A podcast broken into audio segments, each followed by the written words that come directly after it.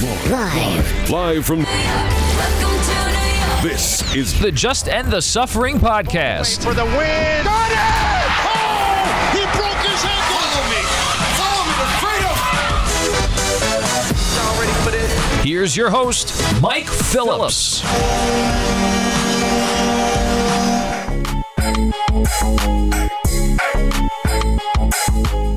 What's up, everybody? Welcome to today's episode of the Just End the Suffering podcast, featuring New York Sports Talk and Long Suffering fam. Your host, Mike Phillips. I got a good show for you this week. We're going to take a detour from the NBA a little bit. We're going to be do a big NBA show next week, but first, we're going to go ahead and welcome back the PGA Tour a little bit. We're going to talk about Full Swing, the docu series that came out on Netflix following the PGA Tour. I'm going to be joined by Dan DiMarti, who works for the tour. We're going to talk about the backstory of this show a little bit of like how it was made, some of the behind the scenes storyline I think that you could be interested in. We'll talk about that show in just a bit. Make sure you lock in show 52 minutes. We'll talk about why I think Derek Carr is a good fit for the New York Jets at quarterback, and he was here over the weekend for a visit. I think it makes a lot of sense. Talk about why at the end of the show. You can hear the Justin Suffering podcast. You subscribe Apple Podcasts, Google Play, TuneIn, Stitcher, Spotify, Amazon, all the usual suspects, simply search for Just End the Suffering, your favorite podcast platform, and full episodes there. Feel free your feedback and starting as well. We the podcast even better going forward. Check out the YouTube page, Mike Phillips on YouTube. Video version of the conversation with Dan is up on YouTube. Again, Mike Phillips on YouTube. Without any further ado, let's get to our opening tip. We're going to take a look at how the NBA locals are doing as we are in the middle of the All Star break as we do this episode here. We're coming up with that right after this. Three, two, one. Y'all ready for this? The opening tip. Here we go.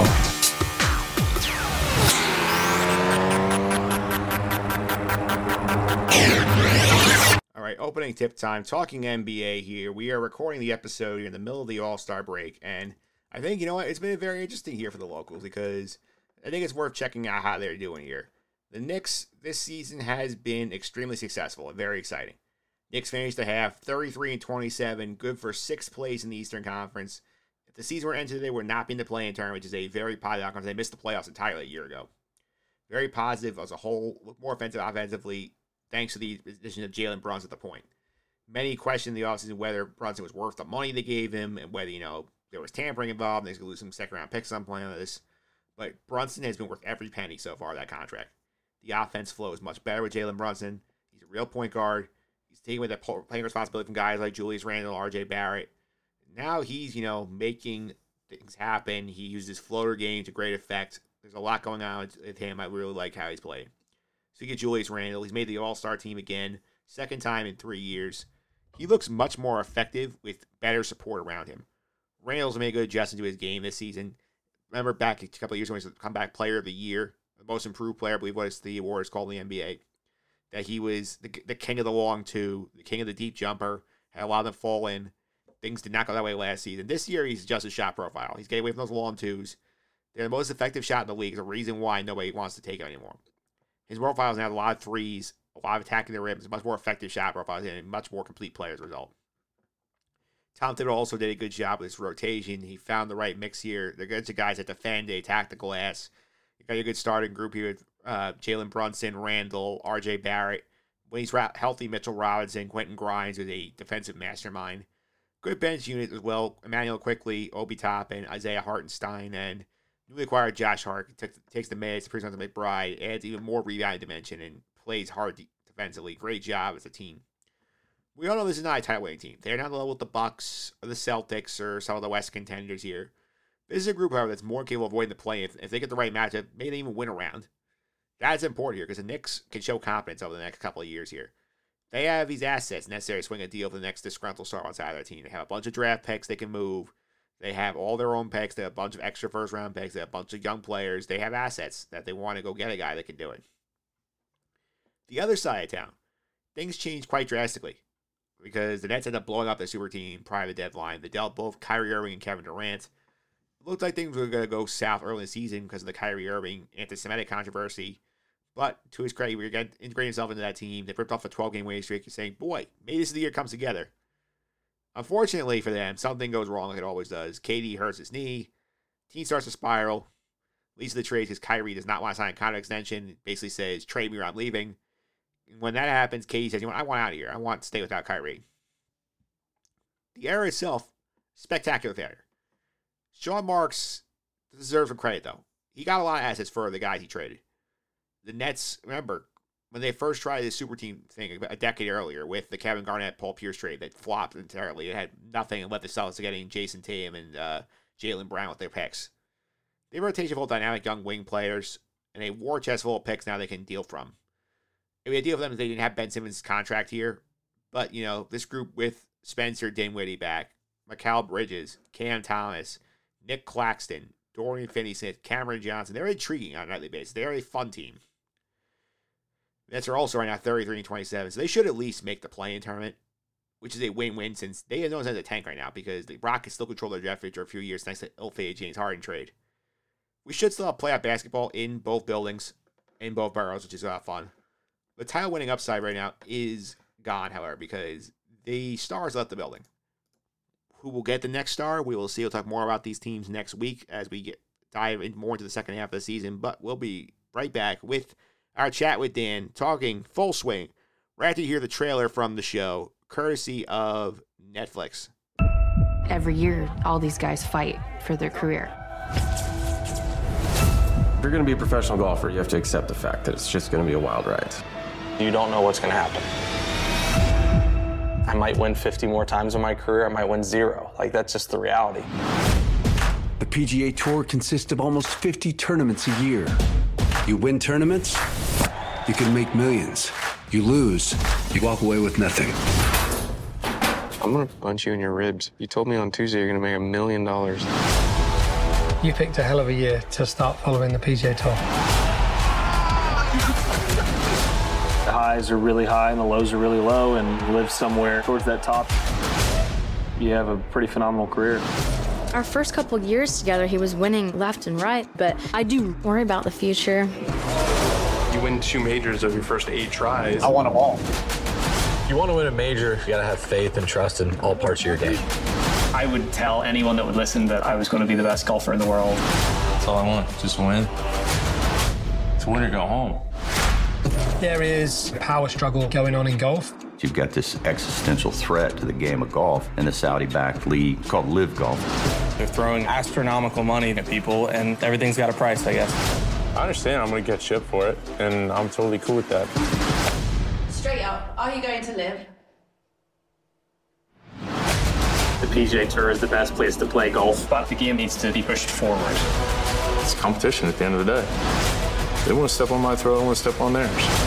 Don't worry about me. You just play your game, man. Shit's about to get fun.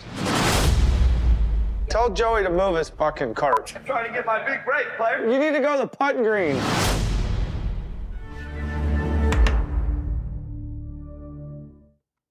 All right, we are back here on the podcast. You guys heard the trailer for the new Netflix series Full Swing, made by the, the producers who created Drive Survive and Breakpoint, the tennis show. So we're going behind the scenes of the PGA Tour. Joining us today to help break it down a little bit, somebody helped the the producers film this show and get some stuff set up for it. Dan DiMartino of the PGA Tour is back. Dan, how are you? I'm doing well, Mike. Uh, it's been pretty cool to see this all come together. It's it's it, as I was telling you offline. It, it's strange to see so much of what your life was like the past year now being played out on Netflix in a documentary, but. Um, I've enjoyed it so far, and, and I'm looking forward to talking to you and everybody else about it. Yeah, I've watched one episode, one episode. Obviously, Dan was involved in like helping them shoot these stuff, and now he's seen I think over half the show. So like, we'll give you the full fledged endorsement to go check the full thing out here. But like, I want to give you a little behind the scenes stuff, not just simply recap what you can watch on Netflix. Yeah, no, it's it's definitely um, I you know Netflix and Vox Media Studios had come to the PGA Tour and of you know various entities around the golfing world and with this idea to do very similar to that the F1 the Formula 1 series that uh drive to what is it drive to survive? Yeah drive to survive. Um, yeah it's and which was a fascinating look for for people that aren't really interested in that sport it still was amazing television and I think they've done the same thing and they've struck gold with this one as well um you know obviously as you see when you watch the show, professional golfers are independent contractors. Um, the tour gave uh, the Netflix crew uh, permission to come out to certain events and to mic up certain players, but the players themselves and the agents and managers uh, representing those players had to agree to those terms. And once again, it's it's everybody is um, coming to the table with their own perspectives and. Uh, I think that so far I'm only through four episodes, but uh, they released all eight at once, which was um, pretty uh, great that you get a full season right off the bat. This isn't like a Stranger Things scenario where you got to wait um, for like a second half of the season or anything like that. But uh, this is it's it's great TV. Um, whether you and you and I were also just talking about this, whether you know a lot about golf and the PGA Tour and the other tours around the world.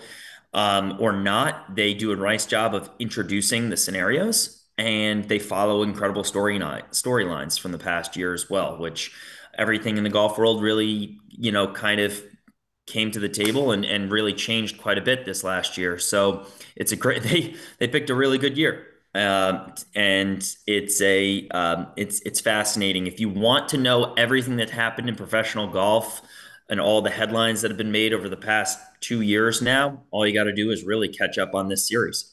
Yeah, for sure. Here and obviously, like this is something new that like obviously these these guys have obviously were very successful with Drive to Survive, made Formula One very popular here. They started branching out their sports. I know they released one for tennis called Breakpoint. They followed the tours last year. They did a split batch. They, they dropped five episodes for the Australia. They're gonna drop another five in June here. When did they come to the PGA? Like, how did they come to you guys and say, "Hey, like, where's it in doing this? What do you think?" Yeah, you know, I, I think that there was a, a, conversation. We, we have a media development, business development group. Um, there's a gentleman that kind of heads up that connection to their team you know, once again, as much as this is a documentary about what's going on on the PGA Tour, it's really covering a, a, all different sides of the golfing world. They've got caddies, they've got tournaments that they're showing from a variety of other tours, they've got family, spouses, significant others. So I think this idea was pitched, I'm, I'm assuming, sometime between 2021 and 2022 early um, you know, it could have been as early as 2020 that the idea to do this documentary. I think that the storylines that maybe at the time that they were going to be covering, you know, maybe something around Tiger and maybe focus more on that really changed in 2022. What I can tell you um, is that they filmed a lot. They filmed everything. I was actually kind of surprised four episodes in how much probably was left on the cutting room floor um, because there were cameras everywhere. They they they really did. Um, you know, we we alerted. Um, you know, I work in player communications. We alerted our players that you know they were going to be filming in certain areas at certain tournaments. We made that very clear, and that was in our weekly communications to them. And it was up to them to decide whether they were going to be you know a featured participant, like you'll see in episode four, um, or, or not. And, um, you know, a lot of the times they just took sound bites from guys who are willing to do it. Uh, I'm still excited to see the the sit down that they get with Rory. I'm assuming that's in like episode six or seven.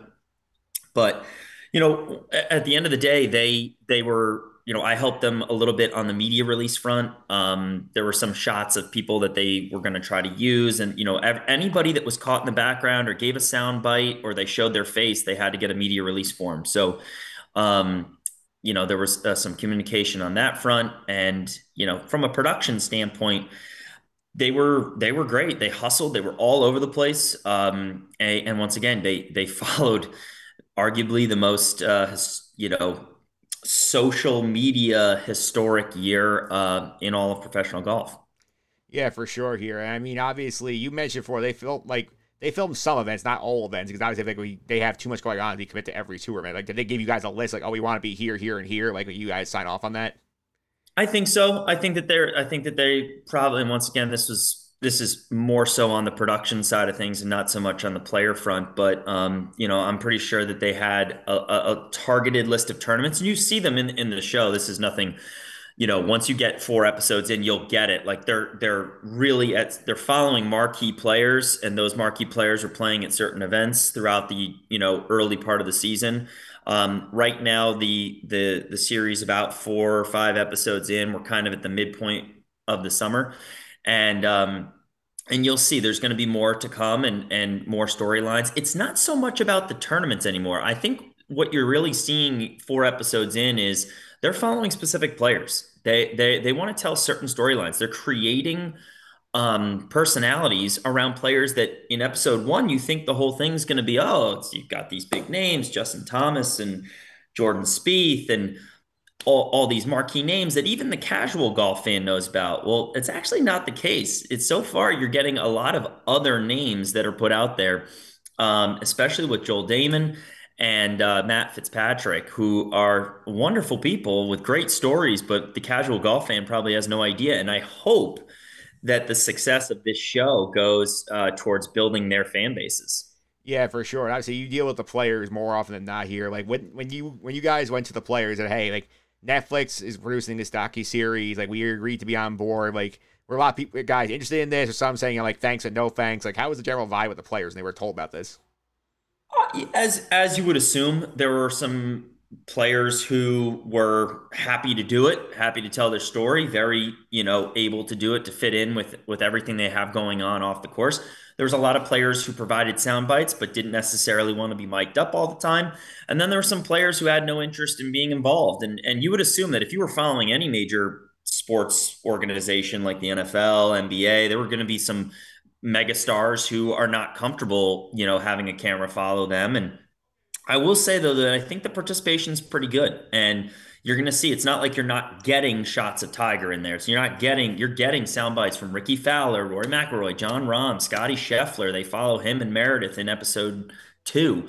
Uh, his his spouse, and they go to his hometown and talk about his historic year last year. So it's not like if you're going to tune in and you're not getting the best of the best. So um, it, I, I'm I'm actually I think every golf every diehard golf fan who knows a lot of the big names, like you're going to be pretty pleased at what you get to see and, and a lot of the behind the scenes. I I'm actually watching it and being like, oh wow, they they got some really cool shots, especially during some of the majors. Yeah, I mean, we'll get to that in just a minute. For, for me, it does cover one of the majors. I think it was a good choice here. And the, the tour, although like this is your department, he's more like other side. Like the tour get like input like with the uh, Netflix guys that hey, like suggesting like let's go ahead and like you know like we think you should look at this maybe as an angle you guys could speak find interesting for your show. You guys, do they have like any creative input to you though? I, I I honestly don't think they needed it. Yeah. To to be perfectly honest, I think that they have really really smart people behind the production of the docu series. I think they understood where the storylines were golfers um, spend a lot of time probably even I, I, don't know comparatively but i feel like every single tournament that a player plays in there's requests for media and interviews and q&a sessions. And you know we have a wonderful media team at the tour. So it's very much um, every question that has come up for the past year has kind of made it very easy to follow. Um, and as i mentioned earlier they had cameras everywhere. So they were at every interview, they were at every soundbite, they were following certain players who agreed to do um, the mic'd up scenarios. And so I think the storylines kind of followed themselves. I, me personally, I've been curious to see what storylines are finding.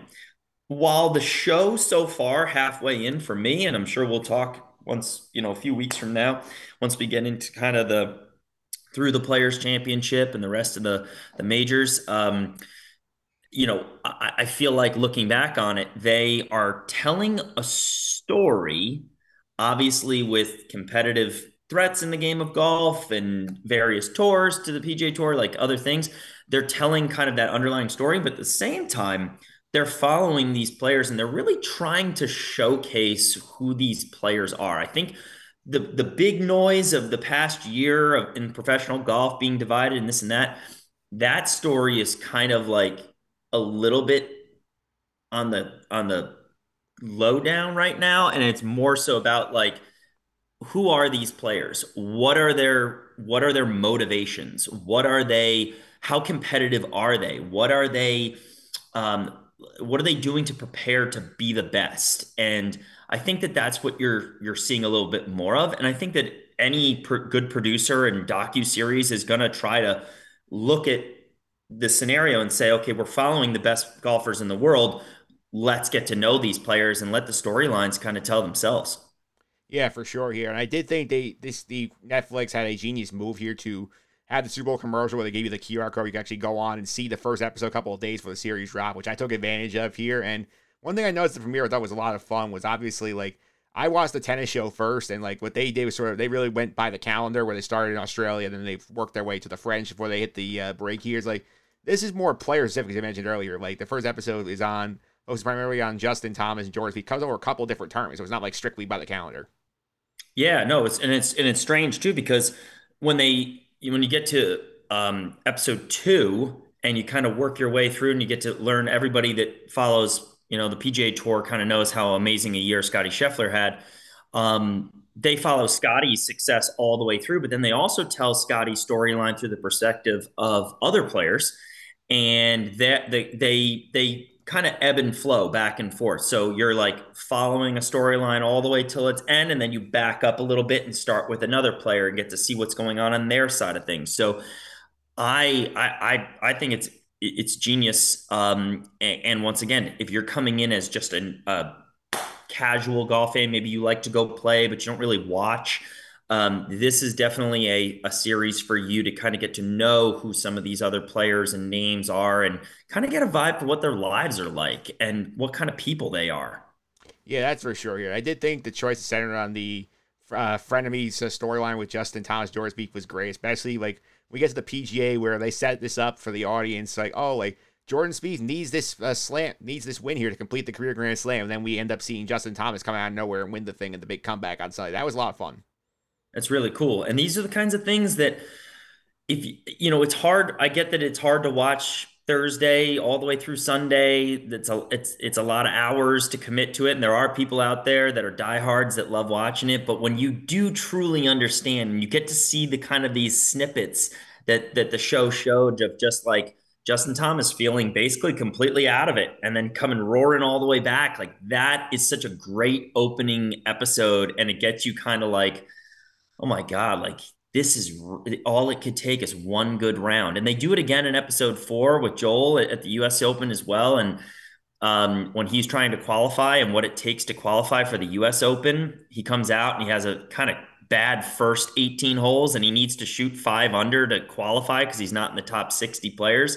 So he comes back out in the afternoon and shoots five under and just goes crazy and and gets in and then almost wins the tournament. He finishes T10. So it's it's a wonderful wonderful storylines and and this is what this is why golf is such a great sport and it's i know it's hard for a lot of people who didn't grow up getting to play it or around it once again but we're in kind of a whole new era and the guys that are playing on the pga tour right now are very much aware of how golf is perceived in the greater sports landscape and like that's why you're getting so much out of this docu series because these guys are relevant in the whole sporting world. You just got to give them the, the, chance to get to know them. They they might not be headline news on Sports Center or whatever it is, but man, if you dive in a little bit and you're looking for some drama and and excitement and passion and incredible athleticism and you, you'll see it the training that goes behind it and the analytics and all that stuff like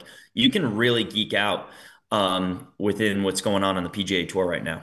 Yeah, I did also love all the behind the scenes footage you got here, especially like the I mean, we see Justin Thomas like his workout routine between rounds. We see, we see him talking to his dad about some of his like strategy for the tour. We see Jordan Spieth memorably going to CVS and like trying to get his allergy meds and getting stuck on the self checkout for like ten minutes, like stuff like that's fun. It is, and these and it goes to show you that you know this is um, you know we we always come back you know golfers are are independent contractors and you know they choose to play and accept PGA Tour membership and all that and that jazz. But they are they're they're just they're just normal people too. Because remember, there's think about it. How many people out there would you say that you know personally, Mike, would I would would know who Jordan Spieth is just by walking by him in the grocery store? Not, you know, it, it, there's many. unless you, um, yeah, not that many, right? And yet he is a major champion and a top tier PGA Tour earner and you know uh, one of the best golfers arguably to ever play. And and yet you know they're uh, at the end of the day that's what's so strange. Like when you walk by an NFL player at the grocery store you can buy like oh man this this guy's huge. He's probably a professional football player or a professional athlete. You walk by a, a professional golfer and you know I I'm I'm I think I'm like two inches taller and probably 40 pounds heavier than Justin Thomas, yet he hits the ball 40 yards past mine. So Um, it just goes to show you that um, talent comes in all shapes and sizes. And um, this show is going to continue to grow the personalities of these players, and you're gonna you're gonna recognize them even more, um, even if you're just a casual sports fan. Absolutely here, and obviously they dropped all eight episodes of the series on the on February fifteenth. I'm gonna finish watching it out here. I'm excited to see like these player centric episodes you mentioned here. That's gonna be fun to see. Like I think this, this is the correct way to do it. I think the way the golf season flows is kind of hard to go by the calendar because guys might just weave in and out. It's sort of like if you have to worry about these personalities, you know, like show their storyline, then they can still pop up in other episodes. So if you want to have like the Scotty Scheffler dedicated episode, you can do it. Sure, and that's it's it kind of it's funny. I I think I've dove in a bit more on storytelling within TV shows and whatnot, just because of what they're doing with, um, you know, various other shows out there, especially on HBO and you know, how do you like with Last of Us, right? So there's the episodes that keep the main storyline going, and then there's like the subplots. And I think the docu series is doing a good job of the same thing. There's that main storyline, and then there's these little diverted episodes. So it all comes back. I feel like they do a nice job of it feels like each episode could have been a little bit longer. I feel like as soon as I'm like really bought in, it's like, oh man, there's 42 minutes, it's gone. Um, or whatever it is, 44 minutes. And it's like you kind of want you kind of want more. So I'm already sitting here like, oh my God, I I've absorbed all this stuff. It's been almost, you know, it's been four episodes already. And I'm, now it's like I got to slow down because I don't want the eight episodes to be over that fast. Yeah, that's for sure here. And off the top of your head, do you know if they are working on a on the second on a second season right now? Like, are they, you like, know, that's that's that's the assumption um, that there's a lot more storylines to tell. There's a lot more changes that they want to be able to cover. I don't know where season one ends. Um, obviously, when we get to episode eight, the next time I come back on and we check in, you know, we can kind of recap where what we thought of the whole series. But um, I would have to assume that the overwhelming success, the promotion of it, uh, PGA Tour sponsors, um, obviously getting behind everything, even with the Super Bowl ads um, that this if this continues to be the success that it is, that you're going to get multiple seasons of this. Yes, I would assume like you you know pretty quickly it's going to be successful. And like I mean, the golf season barely started, so like they have not missed much. They haven't started filming yet. No, and, and once again, I would assume that the promotion of this series is going to coincide with people really starting to kick it up. Obviously, we had WM Phoenix Open last week, which you know always kind of feels for the non-golf diehards as like the first official real event of the golf season. Um, you know, obviously we've been playing all the way through last fall, and we, we were out in Hawaii and Sentry and the Pebble Beach and all that stuff that happens in January. There's the whole West Coast swing because the weather is so much better. Although it sounds like in the Northeast it, it might be pretty similar. Yeah, um, 62 today on day of recording. Yeah, pretty wild. It was colder. You saw, I don't know yeah. if anybody saw the headlines of uh, Tiger teeing off yesterday morning before his uh, pro am, and it was like 42 degrees on the yeah, range yeah. at Riviera. So um, it seems like it might have been better to be playing in the Northeast right now, but um, it definitely feels like um, we are ramping up, and this show will will really coincide nicely with with what's really going on because things have, from a headline standpoint, have cooled off over the past few months. Um, but obviously, it's going to really ramp up again as as we continue to get into the Players Championship next month. Actually, just in a couple weeks, and uh, and then moving into um, you know, kind of the, the major season leading right through the FedEx Cup playoffs. Absolutely, Dan. Thanks for all the time. Really appreciate it. People want to follow you on social media. How can they do that? Sure. DMart207 on Twitter. And, um, you know, happy to come back on and talk uh, more about this and, and more about, uh, we'll do our, our normal um, uh, who's hot, who's not leading into um, the major championships. Sounds, talk to you soon. Sounds good. Thanks for all the time. Really appreciate it. Thanks the two minute drill. All right, two minute drill time. Talk about the Derek Carr, the Jet connection here. The Jets, as you know, are looking high and low for the next quarterback.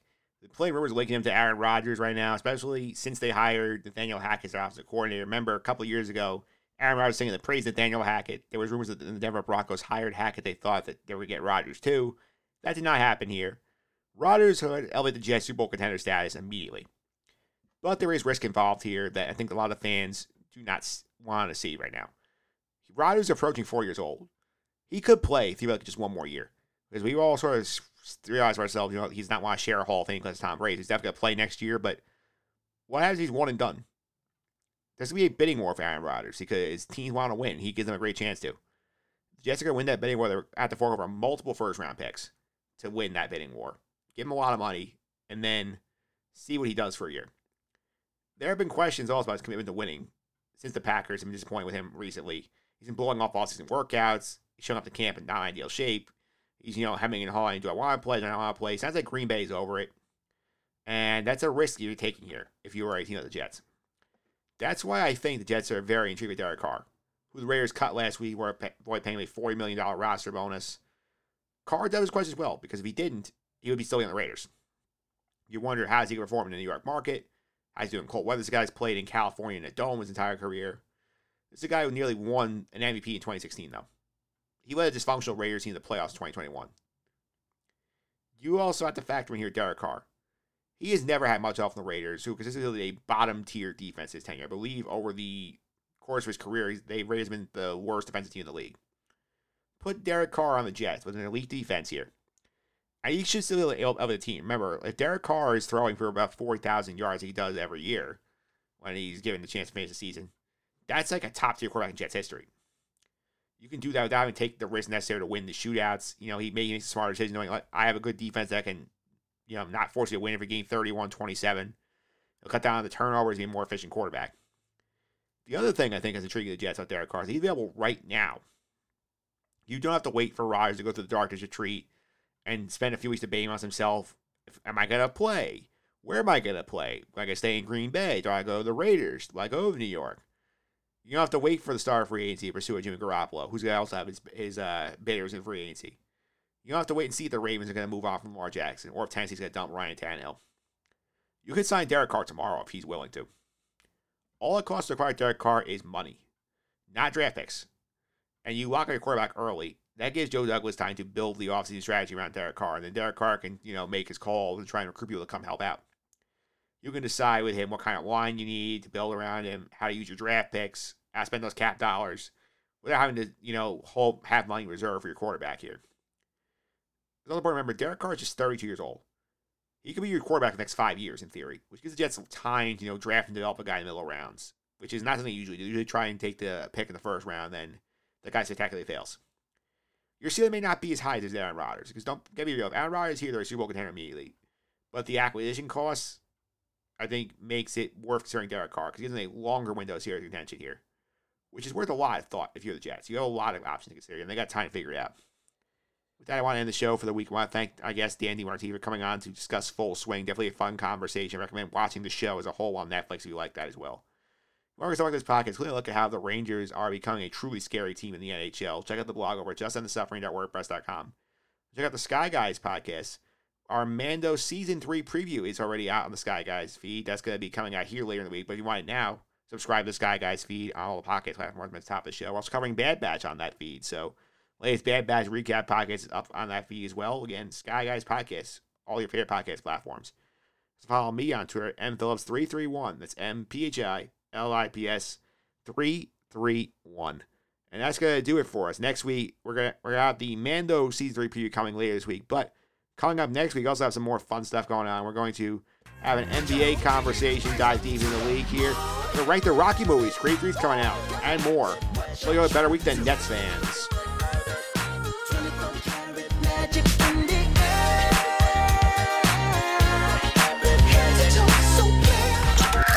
This has been the Just End the Suffering podcast. I'm out.